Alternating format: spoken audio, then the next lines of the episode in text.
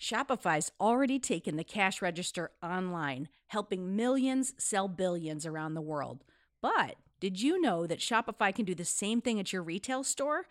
Give your point-of-sale system a serious upgrade with Shopify. Shopify POS is your command center for your retail store. From accepting payments to managing inventory, Shopify has everything that you need to sell in person. And with Shopify, you get a powerhouse selling partner that's going to effortlessly unite your in-person and online sales into just one source of truth. You're going to be able to track every sale across your business in one place and know exactly what's in stock. You could connect with customers in-line and online. And Shopify, it's going to help you drive store traffic with plug-and-play tools built for marketing campaigns. So we're talking about TikTok to Instagram and beyond. Get hardware that fits your business, take payments by smartphone, transform your tablet into a point-of-sale system, or you can use Shopify's POS Go mobile device for battle-tested solutions. Shopify's award-winning help is there to support your success every step of the way.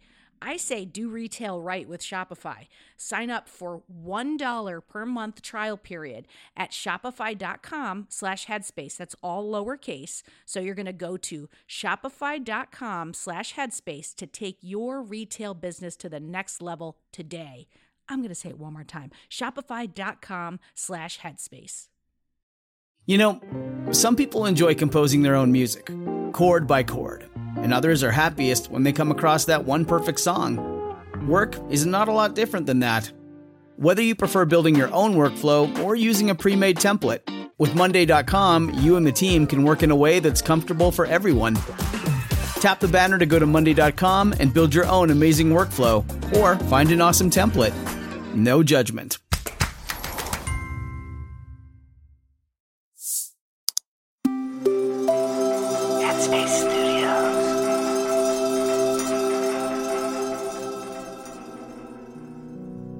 Hi, my name's Andy and welcome to Radio Headspace. So it's Thursday morning. If you are listening to this podcast, there's a pretty good chance that you are in some way interested in training your mind. Perhaps it might be as specific as mindfulness, might be something much broader than that. But my guess is probably there's a desire, an intention to be more present in the world. And I feel like mindfulness is often really misunderstood. So I feel like it's often presented as a slowing down in life. And whilst it can be seen in that way, and whilst it can be trained in that way, that's certainly not what it's about. It's really about being with one thing.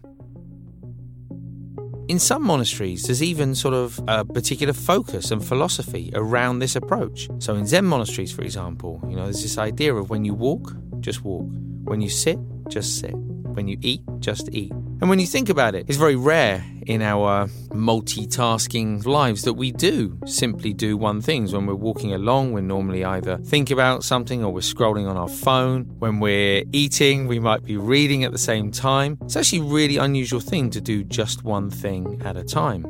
I guess this misconception is supported by images and video of monks and nuns sort of moving very, very slowly. And definitely, I lived in monasteries where we'd spend an hour eating food, and not because it was a big plate of food, but because the fork was moving so slowly back and forth from the bowl to the mouth, or walking across a courtyard that you could easily cross in 10 seconds, but taking 5 minutes to do it.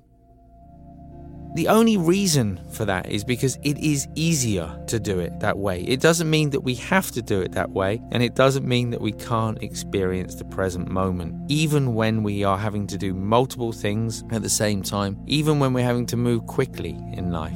I'm not talking about rushing. Rushing is more of a state of mind. We can move quickly and yet not rush. But this idea of being a bit more fluid with the idea of being present, not thinking that we have to slam on the brakes, not thinking we have to live a particular way, but just being present with one thing at a time.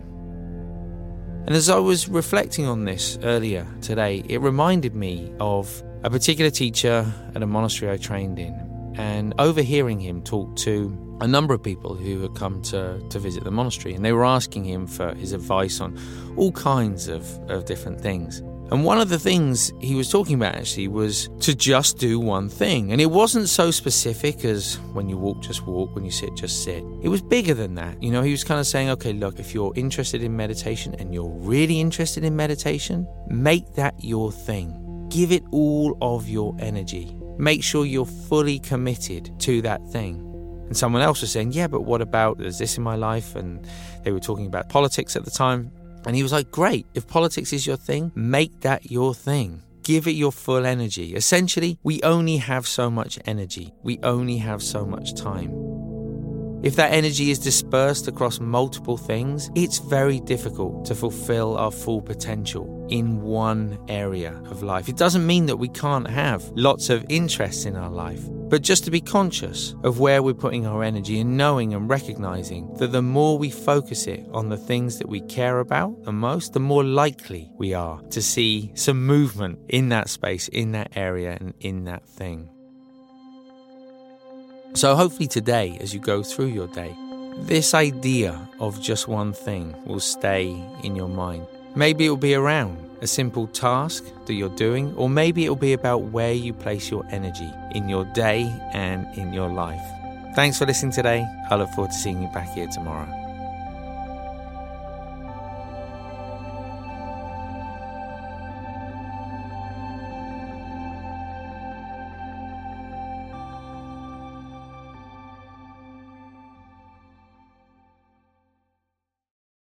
Hi everyone, it's Dora. If you like Radio Headspace, I have a feeling you will love Dear Headspace. Dear Headspace is our weekly talk show featuring each mindfulness teacher from Radio Headspace and our wonderful host, Robin.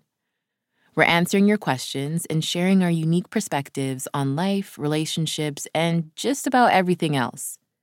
You can find it on the Headspace app or wherever you listen to podcasts. Happy listening, friends.